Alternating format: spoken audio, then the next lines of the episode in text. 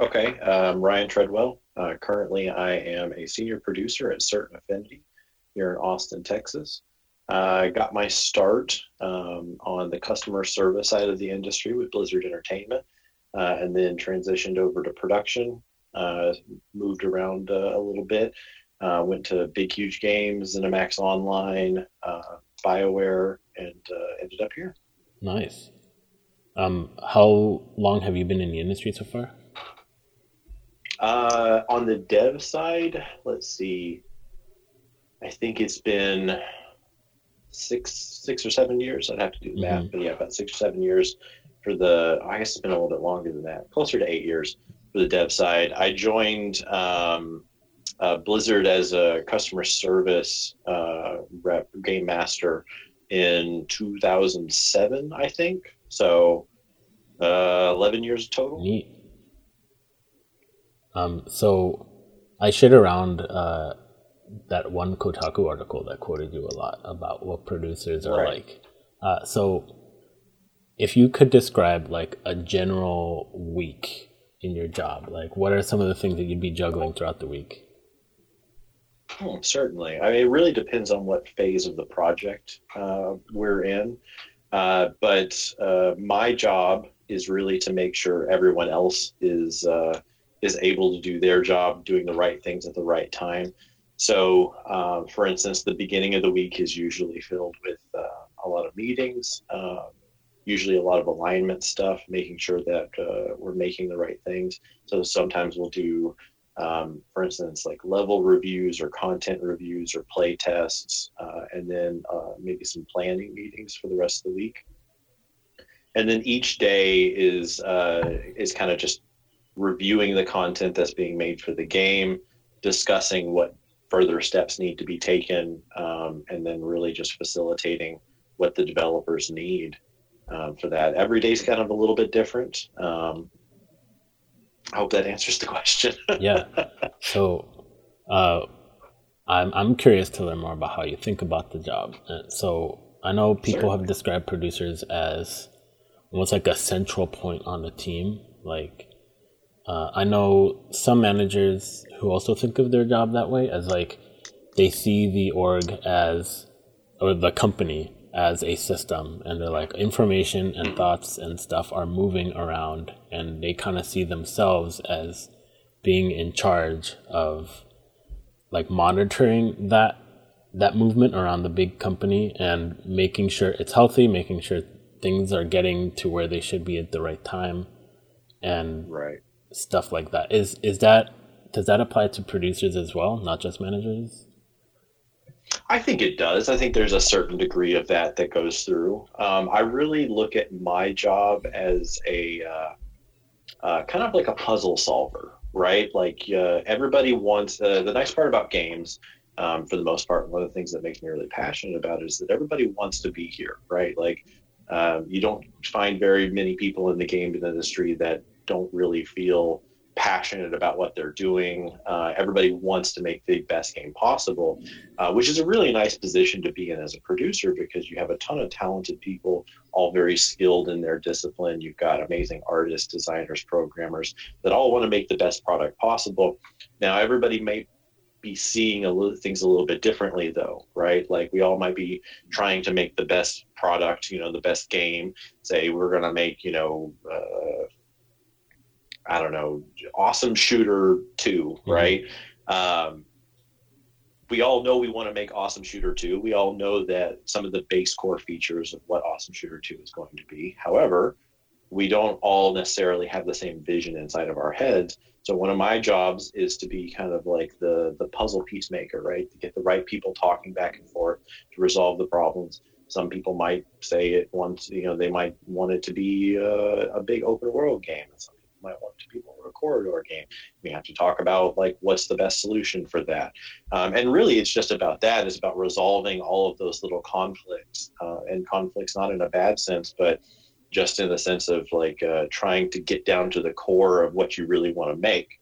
Um, so that's kind of the way I see most of my role is just uh, just being that facilitator, that problem solver, uh, that person that's there to uh, make the development experience as good as it possibly can be. Neat. So you also sound like you have to be aware of like the creative process. Like even if oh, even if you're not driving that whole process, you are facilitating it. You're trying to help it move along, and I think facilitating is the right way to put it. That's the way I would describe it: is facilitating the creative process. That's neat. I have to be knowledgeable. And in my opinion, a good producer is knowledgeable about the majority of the product. Like whereas uh, if you're uh, a specified discipline, you can dig deep in your one area.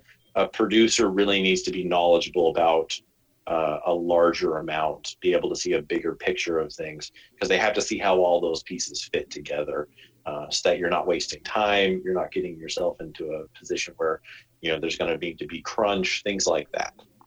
So, what was your first producer role like? Do you remember being uh, disoriented quite a bit, trying to figure out the job? Oh, absolutely. Uh, so my first pro- uh, producer role um, was a tools producer. Uh, so I had gone on to do like support systems and things like that for the game Elder Scrolls Online. Um, and that was a different experience than a dev experience, right? It's very project management focused. But the first time I was a, a development side producer um, was for a game called uh, uh, Reckoning Kingdoms of Amalur. Um, and I had jumped on at the end of the end of their process. They had been crunching to get this game out, and it's this RPG. And I joined on to do like uh, some of the DLC content and then prepare for the sequel. Um, and it was definitely a bewildering experience, right? Like you kind of have that thing from the outside where you know, like you understand games, you play games, you get how they're made up into a point and then whenever you get in it's it's like this entire different experience. Like there's just so many more moving pieces. There's so much more going on. Uh, and it's absolutely this overwhelming experience but in kind of this good exciting positive way. Yeah. I i that's very common. Like there's that's one of the most common pieces of advice that like there's just a huge rift between being a fan who follows the game industry closely and actually being on the other side, being in the development oh, side, and seeing all the pieces. But that rift is closing. Like that's the coolest yeah. part about now. Like whenever I was starting off, and whenever I decided hey, I'd like to go and, and join the game industry and be on the dev side, there was nothing. You know, like there were no resources. There's nothing I can look for. And then just over the last couple of years, we have amazing documentaries from like No yeah. Clip, the Double Fine documentary that like really take, you know, kind of the veil away from the game dev process. Like there's so many resources I would have loved to have had to understand how games actually function. Um, like Jason Schreier's book uh, um, is out now, and it's it's fantastic and just gives you such a great insight into how games actually get made. Even like extra credits, the YouTube channel, they've been around for like ten years now. Oh yeah, I know that yeah. closing that gap has been one of their actually explicitly stated purposes. In like that's one yeah. of their actual goals. Uh, yeah, I was very lucky personally because I was I was working at uh, at Blizzard so, uh, as a customer service rep or as a manager uh, of customer service there, um, I had a lot of access to the development group. So, I was able to, you know, ask questions and learn on the job. But I mean, not that many people, you know, get that opportunity. So, at least now it's a bit more open. I mean, you're doing these amazing AMAs for people. Like, I think that's a real big difference of, uh, of what it was like to what it is now. Yeah. Uh, so, I'm going to this is my occasional reminder for anyone who's connected to the voice chat. If you want to ask a question, you can either unmute yourself and jump in, or you can type in the Ask Me Anything channel. Uh, so my next question was, uh, how did you get that first job at Blizzard? Like, what was that like? Uh, the job at Blizzard was uh, was pretty easy to get, honestly. Like I'd known that I wanted to work in video games, and uh, it was right at the beginning of World of Warcraft, so they were booming, ah. and it was a entry level job, you know. So it was an easy one to get. I just applied. Like they had a ton of jobs open. Um, and that those types of opportunities still exist all over the place, right? Like there's tons of companies doing customer support and QA and things like that out there. It's the those jobs are very simple to kind of get your foot in the door in. It's that transition from those entry level jobs to a development job that I think is really the challenge that a lot of people have. Um, but yeah, getting into into that was very simple. It was just finding a job, being willing to move to uh, the location. Uh, like I moved to Austin specifically to work there, mm-hmm. and then worked there for a couple of years. Are you you're still there, right? Uh, yeah, I came back actually. I really love Austin. So after I was done at Bioware, because um, I was up in Bioware Edmonton, up in Canada, and uh, after I got done there, I was like, well, I gotta I gotta move back to Austin. I love that place. Yeah, that's that's pretty common in the industry. People moving for work. Um, oh yeah. Like I moved to Seattle for work, and now I love it here. Yeah. oh man, I love Seattle. Such a great city, especially for games. Uh, but it absolutely it's got a lot of good stuff here. Oh, um, oh yeah. So, what was? How long were you in the customer and support role? And I think you said you moved around to QA a bit too. Uh, no, I worked with QA, with but QA. I was never in okay. QA directly. Um, I uh, I was there for about four and a half years, I think, in in those roles, and I had done some project work and things like that. But uh, uh, really, I was spending the majority of that time like trying to to find my way into development.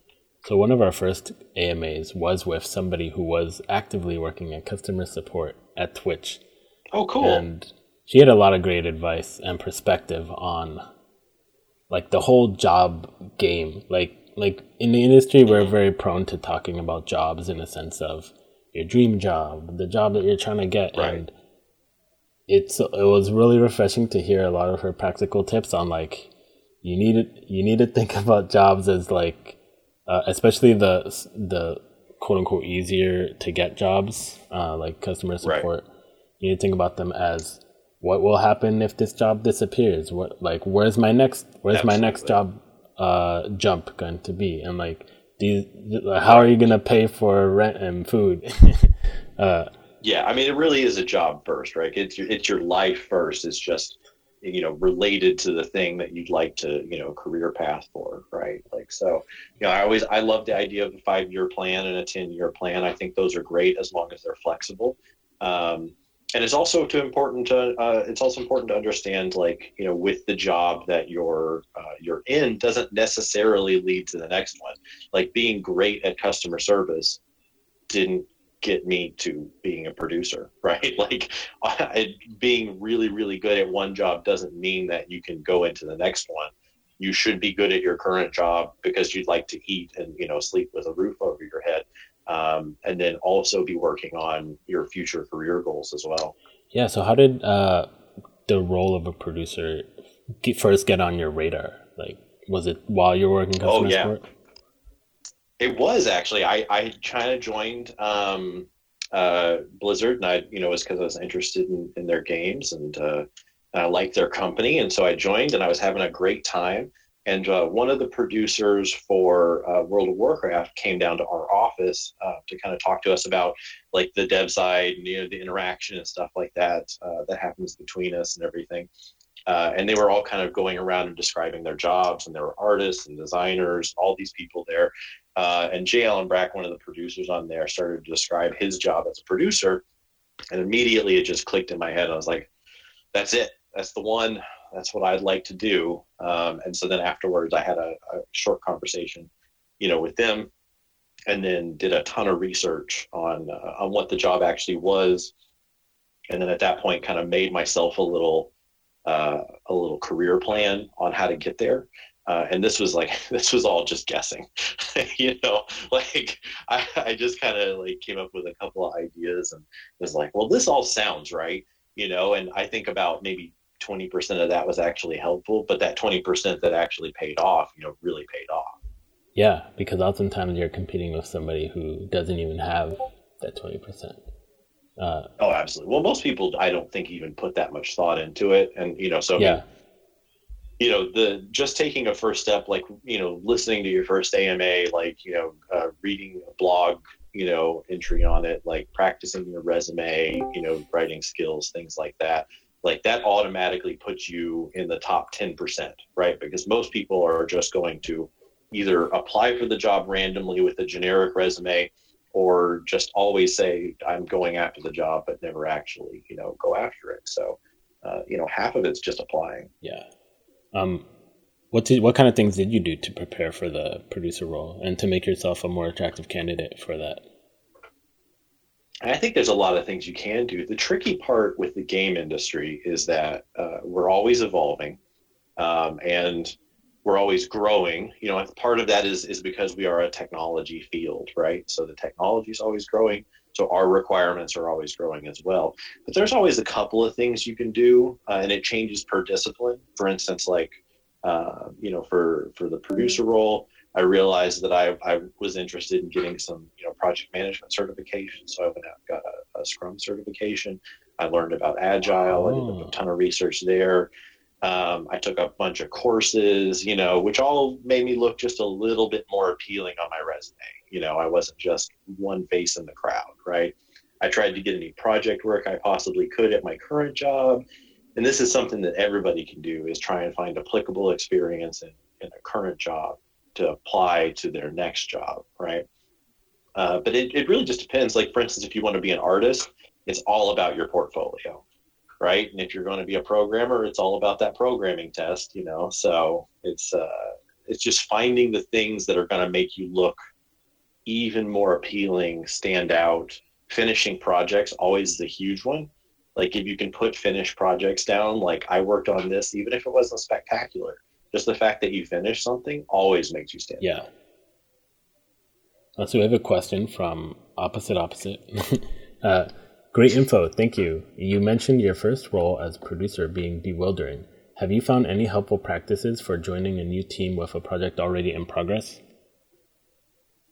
Oh, that's a great question. Yeah, uh, I, I, absolutely have. Uh, so I have a, a, couple of rules that I always um, follow uh, whenever I join a new project or a new team. This isn't always a new job. Sometimes it's just you know that there's multiple projects going on in a studio. You'll find yourself going between. The first thing I always do is I always listen for about two weeks, or at least I try and listen for about two weeks. Um, I think a mistake a lot of people make is jumping in and immediately trying to, you know, be super helpful and or or try and solve problems, but you're not going to have the context available to solve those problems uh, until you understand a little bit more about what's going on. So I personally always try and like sit back, listen, ask a ton of questions in those first couple of weeks and before I ever like try and branch out because I want to integrate with the style of the team too. Sometimes you have really fast paced teams that iterate and make decisions really quickly. Other times you're going to have teams that are a little bit more cool and calculating and don't like to take a ton of risk up front. So one of the things I always do is do that. Like I would just try and stay back a little bit. Another thing I try and do is, um, you know, have that personal connection with people. And sometimes that's just talking to people, you know, asking questions, being open. Um, most game folks are really open and interesting people. You know, there's a lot of introverts, but even the introverts really, really like talking uh, to folks about stuff. And we all have, usually have something in common as well. You can always go, "What game are you playing right now? What's your favorite game in the last year?" or something like that. Great opener, and then you're automatically going to get some good responses for that. That's really interesting that you mentioned the need to get acquainted with the team. Uh, like, I just personally, I just have like this uh, this stereotype that I keep seeing around work, where someone thinks of themselves as an expert on a particular thing, and may, they might come into the project from some in some random other location. Like maybe they weren't focusing on the project, or maybe they're new to the company or the team, and right. they approach their work from this attitude of, well, there's a lot I don't know what's going on here, but regardless of that, I think my opinion is still pretty good. uh, right, exactly. And, and, it's a fair position. Yeah, and it's their expertise and all that. But as a producer, like you reminded me that, like, yeah, the team dynamics are really important. Like, you, just knowing how well Absolutely. a team works together, what they prefer to do. Are they cautious? Are they bold? That way you can actually be an asset to them as opposed to some outside expert who's telling them what to do right and a lot of things that i come across you know is uh, you know i might join on to a team and you know they'll they'll be missing this very obvious solution right but what i don't know is that they already have gone over this obvious yeah. solution a week ago before I ever got there, you know. And so that's why I usually like to do the listen and ask questions um, uh, type of uh, interaction right off the bat because I really need that context to be able to provide some solutions. I've heard uh, when I used to work at Microsoft, a program manager joined our team and she would go around telling people that she's in sponge mode right now, like just like not really saying much, not being too assertive, just absorbing everything. Right, right. It's a good way to be at first, you know. Like most of the time, whenever you get hired onto a team, it's because there's a, there's a need, right? They need your skills, you know. No matter what level you're at, even at the most junior position, they need your skills. Otherwise, they wouldn't be, you know, paying you, right? They they need you to jump on there, but they also need you to be you know, in step with the rest of the team. You know, th- that changes, of course, if you ever get hired onto something and you are the one person, right? Like if you're the one programmer, the one artist in the room, okay, then you should probably speak up. Mm-hmm. Cool. So I'm going to do my reminder again. So if anyone has a question, uh, you can ask just by unmuting your mic and speaking out, or you can type it into the chat if you want. Um, so the I had a question earlier about during your as you were getting used to the pro, producer role. Do you have any stories of big mistakes that you've made that you still regret? Uh, let's see. Or even just big mistakes that the team made, which you I, I feel like producers can feel responsible for team mistakes as well. yeah, you know, I think there's always um, uh, you know, one of the big regrets I always have is whenever, um, like I, uh, I overcommit, um, cause I think as, as, uh, you know, as the producer, as, as the, the kind of like, uh, owner of the schedule, a lot of times, anytime like one of my teams crunches, I really take it kind of personally. Uh, whenever they have to work a little, you know, like overtime or anything along those lines, because we planned our, our plan didn't work out because nobody ever usually plans for crunch. That's a ridiculous thing to do. So um, I remember the first time my, uh, you know, I was uh, I was an associate producer, and you know, my team, I had overcommitted my team uh, to something because they were very confident, and they're like, we're going to definitely, you know, hit this, and we didn't. So we ended up working a little bit of overtime, and I really felt like I should have, you know, stepped forward, done something at that point uh, or or should have oh, you know seen that coming uh, before it happened. Uh, and so yeah, I definitely remember that one. That one kind of like stuck in my memory. Uh, so I always try and avoid that, but it's not always avoidable. But uh, it's always a conversation I want to bring up. Uh, you know, I I saw the similar thing happen with my most recent client.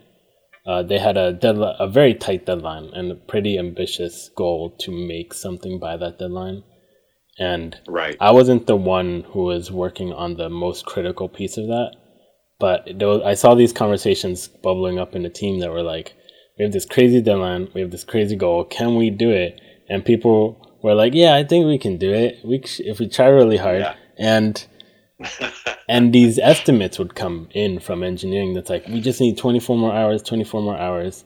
And in hindsight, I'm yeah. like, all those estimates were literally looking at our time limit and being like, yeah, maybe we can do it, as opposed to maybe as opposed to thinking yeah. about the actual work item and calculating a real estimate for how long it would take. Yeah. Yeah, you. Uh, it, it's a skill, right? Like it, it really is a skill to be able to understand that. And I think a lot of people have a natural uh, kind of personality tendency to do things. You know, some people are going to be your your naysayers and say, "There's no way that's possible."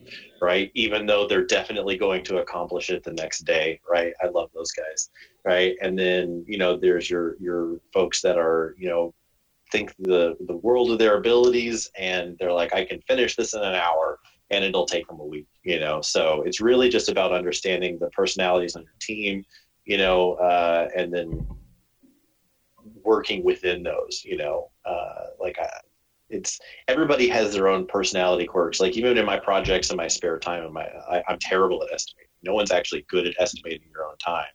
You know, it really takes that outside kind of voice to be able to give yourself perspective. Yeah. How, is there a way that you plan for the uncertainty of some of the estimates you get?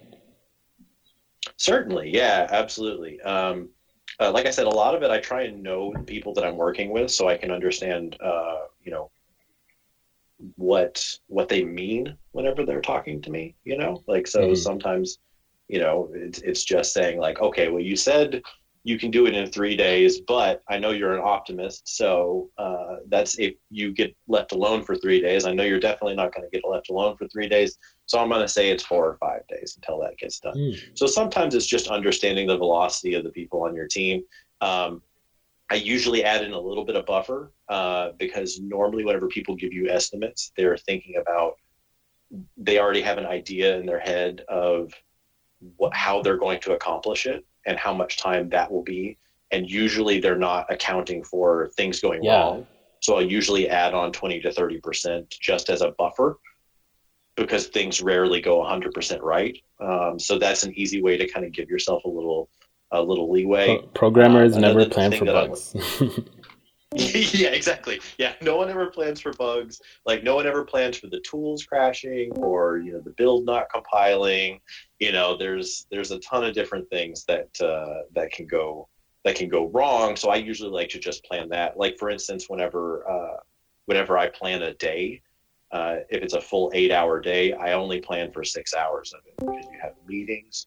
You're to have, you know, you know, people at desks. You're going to have, you know, uh, sick kids. You're going to have all sorts of crazy stuff yeah. go on. Um, so I, I only plan for six hours a day of, of actual prime working time. Um, and if you get it back one day, you're going to lose it the next, right? Yeah, and even if you work too many hours in one day, the next day is going to suffer in productivity. So it, exactly, kind of evens exactly. Out. So it all kind of evens out. A six-hour day is kind of like my my standard planning day. Neat. Uh, not to say that the that there's not another two hours of work getting done, right? That other two hours might actually be like very important meetings that you're in, or consulting with another employee to you know solve one of their problems, or you know something like that. Do you have a story of a problem that you helped solve that you're pretty proud of? Oh God, there's yeah, maybe recent ones. Uh, okay, I can give an example for from uh, from Dragon Age. Uh, this is a pretty big one. Whenever I got uh, hired on, uh, I was joining the Dragon Age Inquisition team, uh, and they were done with their pre-production cycle for the most part, um, and they were kind of moving into their production phase. You know, so they had a, a big list of features, all the cool stuff they wanted in the game. Uh, and I was working with the RPG team and the UI folks. And uh, what they did is they went through all the features in the game and kind of prioritized them, right? And so they were like, okay, well, this is a priority one task, this is a priority two task, priority three task. Um, but because it was an RPG and I was on the RPG team, almost all of our tasks were priority one or priority two tasks, which makes you know planning pretty difficult because nothing can fall off. So one of the ways that uh, I solved the problem of, of uh, what we called it was a, a, a, peelable scope, right? So you take the scope, you take all your wants, right, and then you, you scale it down to something that's manageable, right? Uh, so what I did is I, I made a big sheet of all the features in the game and then what our staff was, you know, uh, how many hours it would take, what all of our estimates were, and everything like that. And I made an interactable sheet, and it was kind of a little mini game where you could go through and you could select which features you wanted to you wanted to be in the game. And then you could adjust how many people were on the team how many programmers how many artists how many designers.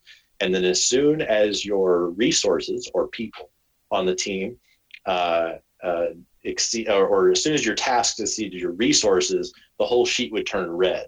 So it was a balancing game of trying to get all the features we possibly could with all the staff and resources that we had uh, and and trying to figure out how many more we needed to add and how much was in the budget. So kind of a, a weird, you know, like I loved it. Like that sounds super duper nerdy, but it was like the coolest thing ever for me, uh, which is why I'm a producer. um, that was done in Excel or Google Sheet. Was that using Microsoft Excel? Oh, I use Excel. Yeah. Like, I, yeah, I, yeah, I use Excel. It's super powerful. I love messing around with Excel scripts. yeah, yeah, I make some some some crazy stuff, in in uh, in Excel. Yeah, I would definitely say like you know if you're if you're looking to be a producer or a designer, you really need to understand Excel. Oh yeah, and uh, it sounds like that tool is also, was also a surprisingly effective way to communicate to team members. Like, yes, we are dealing with these hard numbers, and you can't convince, uh, like, you can't just convince your way around them. yeah, absolutely, absolutely. That's really where that tool um, shines is uh, is showing data, right? And since you know a large a large portion of uh, of the producer's job is going to be, you know, really like exposing that data in an understandable way to the rest of your team, right? Because everybody on your team is going to understand data in a different way. So I really try and tailor it to each individual group. So I'll have tons of different methods of communicating um, what's happening on the project, like what status we're in, you know, how much more work we need to do, you know, for artists, I try and be a little bit more visual. You know, for uh, programmers, I usually like try and do things like those data tables so they can interact with it um, a little bit more. It just uh, it just depends on on what your audience is. So David has a question. Any educational background you recommend for being a producer or for game development more generally, like com- computer science or software engineering? Um, I, I, do suggest that uh, no, no, specific um, educational background. Like if you interview 10 producers and you ask them what their educational background, you're going to get 10 different answers. Um, you know, some of us come from art backgrounds, some of us come from technical backgrounds, some of us come from crazy. I know someone right? who's um, come from creative writing. Exactly right. Like we've got, you know, it, it's really just, you know, who fits in the role. You know, who finds this stuff interesting. Um, but I do think there are some fundamental good skills um, that you can build before getting in there, you know, that don't even require a degree, honestly, like you can seek them out yourself. Uh, you know, a fundamental understanding of like project management, uh, which is super easy. That's like a, you know, Wikipedia search right there. Uh, or maybe a weekend class or something. There's Agile uh, and all the divisions of that, which like you know Scrum, Kanban, and then there's the stuff from the Project Management Institute, which is kind of like the standard. Um, and uh, uh, also another really nice thing to have on your your resume that'll make you stand out is uh, Project Management Institute certification. They're a little pricey and they take a little bit of time, um, but man, it'll make you stand out in a crowd if you have a CAPM or a PMP or something like that uh, attached to your name. Um, so those are really good. And then I think another good thing to be able to display is your soft skills or your people skills. Uh, and there's a lot of really good books out there that you can read um, uh, about you know people skills, interaction. Uh, one of my favorites is uh, from the Gallup group. it's a Strength Finder. There's a Strength Finder 2.0 out there. It's kind of like one of those personality tests that you would do for like uh, like Myers Briggs or something like that. But this one's a little bit more dedicated to different people. There's like 34 different personality types, and it just chooses your top five. Um, so there's like uh, uh, leadership, Strength Finder, Strength Finder leadership, or something along those lead by strengths. It's from the Gallup group. I can link it in chat mm-hmm. or something like that later. Um, and I, I, think that's a really good um, a really good book to understand all the different people that are out there and all the different working styles they have. So the first one you mentioned was Project Management Institute, PMI.org. And, yeah, and this one's yeah, the Gallup Strengths Finder. Uh, yeah, there you go. Perfect. I got the link and then I, I, really can't recommend the Double Fine um, documentary on uh, their adventure game enough. I think honestly that's the best crash course in development that you can currently get. Like they go into so much detail on there, and they show like a true dev cycle. They don't pull back any punches or anything like that. So if you want a real game dev experience, that's very very close to it.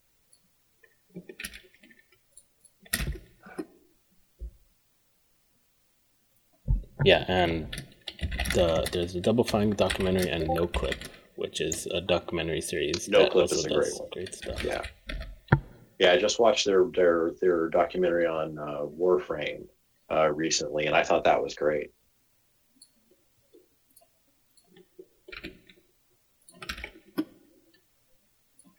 I have not been following Noclip enough. I've been contributing to their Patreon, but I don't actually watch this stuff. yeah, they're great. They just released a new one on Bethesda that I have not watched yet, but uh, I'm very excited to sit down with after E3.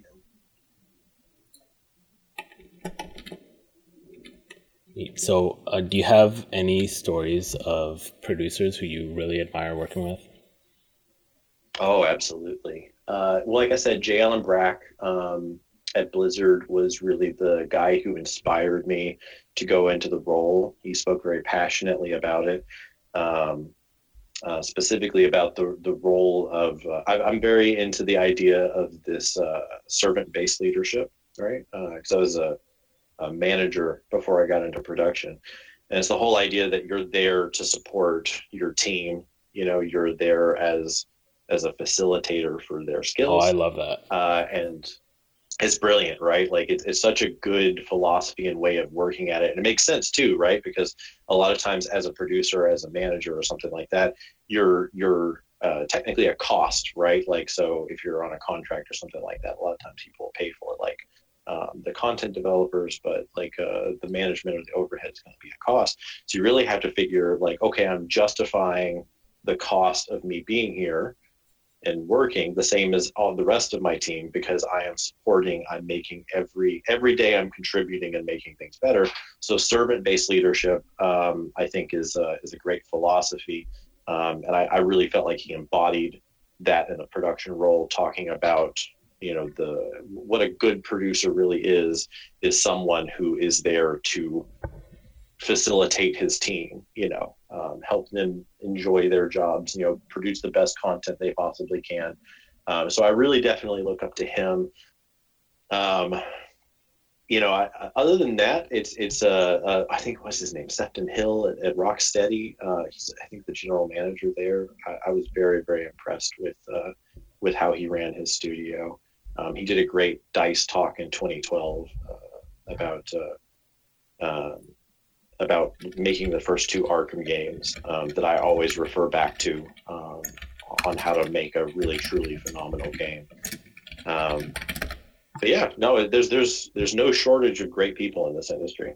That's awesome. Um, so I, when when I was at Microsoft, I worked as a program manager, and it's it's different from producer in that you don't quite do as much project planning, like scheduling mm-hmm. stuff.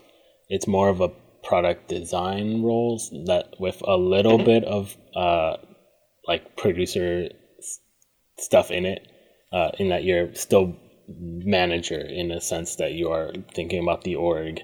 You have to think about the product and also about the org and be like, is the org doing what's best for the product? And if no, what should we change? Uh, and through that, like I definitely heard a lot of similar, I guess, ideas about what a good manager even is uh, which right. like the whole the manager is there to and like like I use the word manager loosely because at Microsoft they have the difference between a PM who's just a PM on a team versus a PM who is also a manager, a people manager. Like they have subordinates who report yeah. to them. Um, yeah, absolutely. But regardless of which definition you're using, there's still this concept that was pretty much baked into the culture on my team there.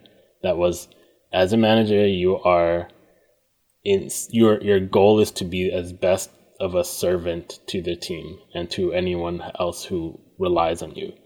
Um, and it it was really it was kind of confusing because on a day to day, it's hard to tell.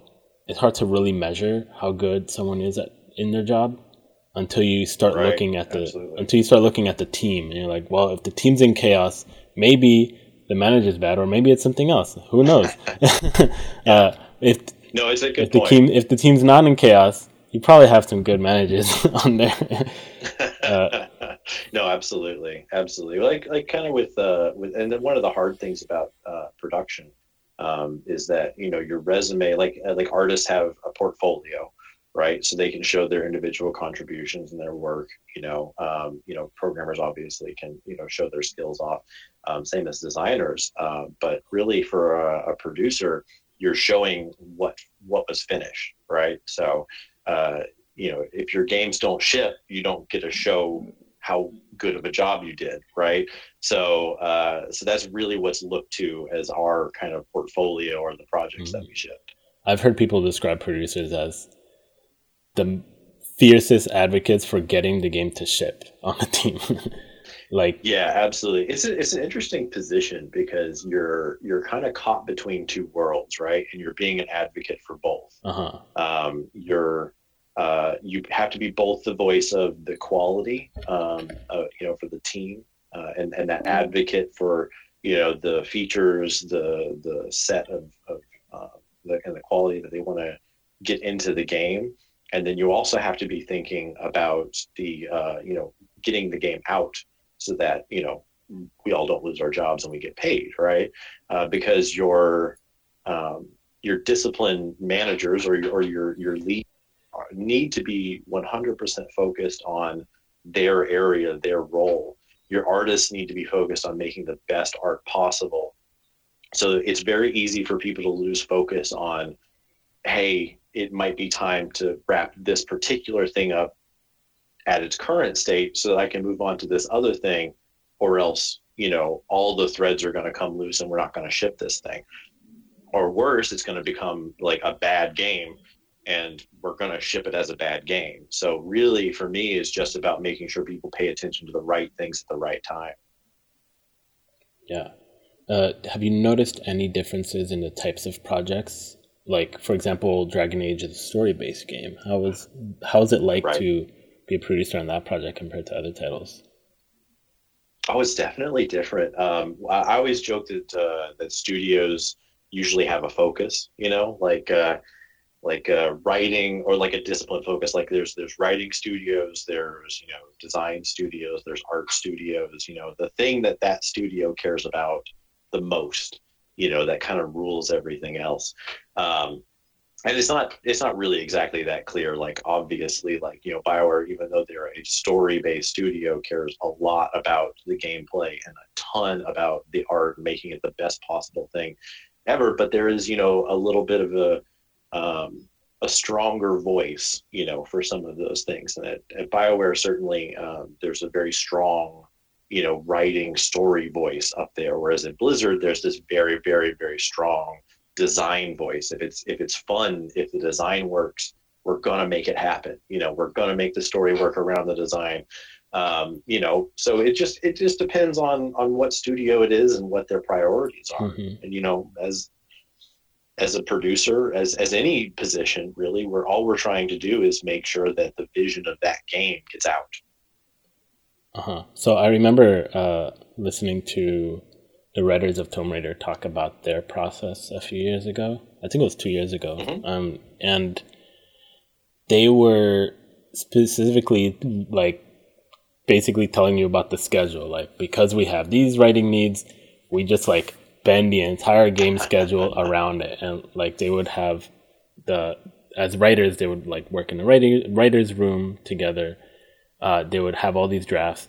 Then they would get all the actors to come and do a cold, like a a, a non-recorded reading of everything, um, mm-hmm. and then I maybe they would record it, but like there, and then when it came to the actual development side, like coordinating with the teams, they would make a particular scene, and often use uh, fake like fake recordings of it, like not the final recordings, but enough of a recording so that they could uh, get a sense for how the scene was going, how it was feeling, and if if that wasn't good, Absolutely. they would go back, rewrite, which would have a lot of consequences on the development schedule.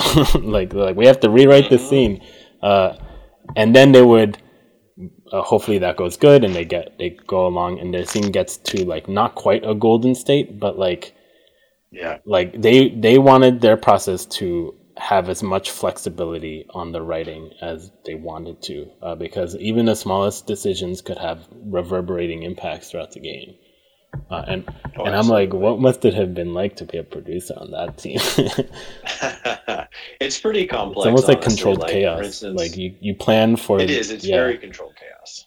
Yeah, I mean, it really is. You do you are specifically planning for chaos because you know those chaos moments are going to happen. Like I think the intro to Dragon Age was completely rescoped and redone three times. Um, uh, and you know we use robo voices, you know, uh, a lot at the beginning, uh, just so that you can get a sense for the dialogue and the story as it mm-hmm. goes. And this you know kind of like robotic, you know, voice as you're listening to everything as it goes. Um, so you can kind of get a sense for how the scene is flowing, how it's working, what the timing is going to be like. Because on the page versus in the game is a lot different. Um, storyboarding is something that we do a lot, especially with cinematics and stuff like that. It doesn't work as well whenever it's actually like combat and gameplay and things like that. So, but it really is controlled chaos, right? It, it uh, you're uh, really you're starting off with your your chunk of marble and you're you know whittling it down bit by bit by bit. You know, you don't know exactly what it's going to be like in the middle. You know, you're slowly digging down to find the core of your game, your fun experience. You never I don't think any team I've ever worked with or any team ever really has started off with a this is exactly what this game is going to be like. It's I know exactly what it is. It's all in my head. Yeah. And the game ever ends up being like that. Like it's all a process of iteration of finding, you know, uh, finding the fun, finding the experience, and planning for iteration. Like, do you ever like cut down the scope of a work item because you're like, you know, we're probably going to iterate on this later. Let's not make it the best thing ever. Like, yeah. Yeah, especially for design, right? Like for art, it's it's a little easier. Art really goes in a waterfall schedule, is what we mm-hmm. call it, because everything just kind of like, you know, falls down, uh, you know, uh, predictably. But uh, but for design and uh, a lot of time for our gameplay programming tasks, you know, there is no task without an iteration period, right? Like there has to be an iteration period for literally everything that goes into the game. So yeah, there's there's I would never make a schedule that didn't um, that didn't expect to uh, to completely rework, you know, what we what we were putting in. That sounds really nice. Like I've as a programmer, I've worked with clients who they're like, we can only afford the first draft of this idea, and I'm like, well, the yeah. first draft might not be that great, but yeah, yeah, exactly, exactly. Yeah, like I mean, you can definitely get something on that first draft. You know, most of the time people can implement something. You know, but it might not be great. You know, it might not work with all the other systems of your game. So you're probably going to need to do multiple versions. Yeah, and a lot of programmers, uh, especially as they come out of school, they get used to thinking about almost like programming in a waterfall sense. Like we have a problem, we know we can figure out how to solve the problem, and then we just go solve it. But with but with game yeah. but with game programming, like it's not enough to just make it work. You have to be like, did I make it feel good? Does is the result what we wanted? Maybe we and, and a lot of times the, the correct answer is to just throw away code. Um, yeah, and I mean honestly, if you do a perfect job as a programmer and you get everything perfectly and it's a flawless system, a designer is going to come and break it. so it might be perfect for a day, you know, like it's it's not gonna you're not developing in a vacuum. Someone is going to come through and and uh, and you know kick over your sandcastle. Eventually. And if the designer doesn't, the playtesters will. Absolutely, or QA, oh, or man. somebody else. So yeah. Cool. So we have like seven minutes left. If any, just another reminder, if anyone has questions, please jump in. And feel free to ask questions about anything. Like I work with every discipline, so if you don't don't hold back your your art or your design or anything like that.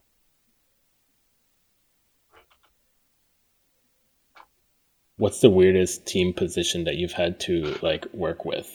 Like a position, like someone got hired for X, and you're like that they someone's being paid for that oh man, I don't I don't know that I've ever had like um, uh, a, a, weird hire. I have had uh, to. I felt very bad whenever we have hired some people and their job has changed almost immediately. Oh. I hired. Uh, I hired uh, uh, this awesome artist. We got him right out of college, right? And he's this amazing artist. Uh, he's uh, we hired him as a prop artist. And he starts joining on the team, and we're working on one of the Call of Duty games. Um, and I think we got two weeks in maybe to the job and I needed someone to make a tree for me. And I didn't have anybody who knew how to make a tree uh, in, in SpeedTree. And so I was wandering around and I was like, okay, can does anybody, is anybody interested in learning this thing and he was the only one that that volunteered. So I was like, "Cool, good deal. Your job has changed. you are now a tree maker." Uh, and he spent about six months making trees after that. Luckily, he enjoyed it, uh, or at least he told me he did. Uh, but yeah, no, I, I, there's a lot of things like that. Like a lot of people since since the uh, you know the job changes, it's constantly like this fluctuating, like you know, crazy mess. Uh, it's it's always fun to see how people uh, how people's jobs change or, or where their interest lies, you know, over the course of a project. I've heard stories at Microsoft of people who they interview, they get an offer, they go, they probably do the interview like before June. So like Microsoft's fiscal mm-hmm. year ends in in like July first, and then shortly after that, every year they do like a little reorg. So before that line in the sand, they did the they got the job, and then they set their start date after that line, and they show up and they've been reorged out of a job. Uh, oh my and gosh. so then oh, people cool. are scrambling like your team doesn't exist anymore or like you've been put on something else and so yeah usually they don't like fire them like they're like no we this is our yeah, fault yeah, of course and, not of yeah. course not yeah no I, I don't think i've ever struggled to uh, the nice part about games is that there's always something to do. That everybody's so ambitious and everybody wants the game to be so so cool so amazing. Everybody's always got ideas. So if there's somebody sitting idle i'm going to give them work. Neat. Uh, do you have any career goals as of right now? Like anything that you're aiming for in the future? Anything that you're interested oh, in? personally? Yeah. i just i i love making games so i just want to make more more cool games. You know, that's that's really my my drive in the industry, and uh, and here, like, um, uh, you know, I, have uh, I've definitely been trying to you know help more and reach out and, and kind of pay it forward a little bit since it was really difficult for you know for me whenever I was trying to get into the industry and there wasn't a lot of information available. Um, I try and make as much of it as possible, uh, you know, available as possible. So that's uh, something I'd like to continue um, and, and keep going for. Uh, other than that, I'd love to work on another uh, open. I think open world is uh, is really cool and has a ton of uh, ton of interesting challenges. Mm. Um, so that's probably on my list, but that's about it. Yeah, it seems pretty common. Like people who are like, the, my my favorite project is my next project that I haven't started yet. yeah, yeah, exactly. It's like always looking forward, always looking for the next challenge that's a good sign that you're going to do well in the industry if, if you're always like looking for that that next you know big cool thing because uh, there's always something around the corner. I, I once heard a bunch of tv uh, actors and producers talking about their careers and they described it like surfing like every project is a wave and you're just looking you're looking for good waves and you're also trying to enjoy the wave that you're on as best as you can. Right. I think we're lucky that that our jobs are usually a little bit more stable. Uh, you know, we don't have to necessarily go project to project to project. Um, a lot of times, you know, studios will, you know, retain all their staff. You know, they don't, don't we don't let everybody go at the end of a project. Um, so it's nice because those big waves just kind of come to us. Mm-hmm. Uh, but uh, but yeah, it is it is very much like that. Like there's this big ramp up and ramp down you know, and everybody usually has their favorite part of that wave, you know. Like I, I love being on the crest. I love, you know, the production part where you're seeing all the pieces come together and all the the interesting problems being solved and working with all the disciplines. Um, but some people love the pre-production process where everything's very pie in the sky and you're coming up with lots of ideas and there's no real wrong answers and some absolutely insane people love shutdown and i don't understand it but like but some people really do love that last little bit of finish putting the finishing touches on everything. The all hands um, on deck moment. but yeah. Yeah yeah that all hands on deck it's very camaraderie you know get it all done you know ship it see it on the shelves you know i love the middle though I've heard, I've heard chefs who talk about how they love the those hectic moments in restaurants where you're just trying to get all these dishes out the door. It sounds a lot like that. Yeah, absolutely, absolutely. That's definitely the high of it. Like I don't think uh, I've met very many developers that like to be bored. You know, like there's there's very few people that that uh, are okay just like coasting. You know, most people want a challenge. Most people always want something to do. Uh, most of the developers that I work with like get a little antsy if I don't have another task waiting for them right after the one that they're finishing. They'll they'll start to like finish up their task and they'll say like, "Hey, like what's next?" Like, mm-hmm. you know. So they'll get to that point and then want to jump on to uh, to the next big thing. So I always try and keep people stocked with lots of lots of cool, interesting things. There's always something around the horizon.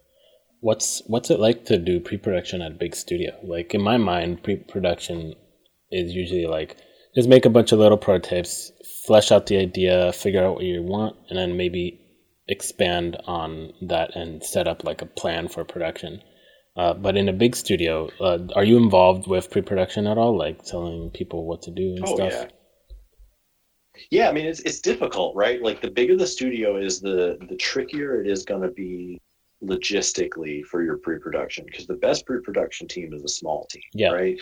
A, a core group that has a really strong vision um, and is able to do a couple of prototypes, you know, and, and iterate swiftly. Uh, and integrate especially yeah, exactly like you want to get your iteration in you want just enough people to to try out all the cool things that you want to do but the realities of production um, are sometimes different because you have all of these great people and you want to retain them and you want to give them all these cool things to do sometimes your pre-production team ends up being a little bit larger which means that you end up with a lot of iteration, but a lot of parallel iteration, mm. right? So tons of people all working on stuff at the same time, which is just a chaotic mess. Uh, and there's good things and there's bad things. You get a lot done in a short amount of time, but you're also burning through your budget um, during that time. So it, it can be this very hectic, crazy time. But you're right. The way to, the way to do it correctly is to go in, decide the direction that you want to go in, um, and then prototype and iterate and then course correct that original direction um, as you go. Cool. So we're just about out of time. Any last questions? Any any last words? any last words? well, if not, then I will thank you for coming Absolutely. And, and, if you do think of anything later, feel free to hit me up on Twitter or anything yeah, else. actually, is this is this the video of the session that you mentioned earlier? Uh, that absolutely is. It's a, actually a long series. It's it's several hours uh, uh, long, but that's absolutely the one. Okay, awesome. Uh, thanks a lot for coming. This was pretty good. we'll get the recording uploaded at some point. We've been pretty behind with our recordings, but we're getting them. Great. Looking forward to it. Thank you so much for having me today, everyone. Thanks for coming. Hope your team's doing great. Oh yeah, yeah. They're they're happy campers. I got to go back to them actually. Yeah. Have a good rest of your day. Yep. Thanks, everyone. See Bye. you later.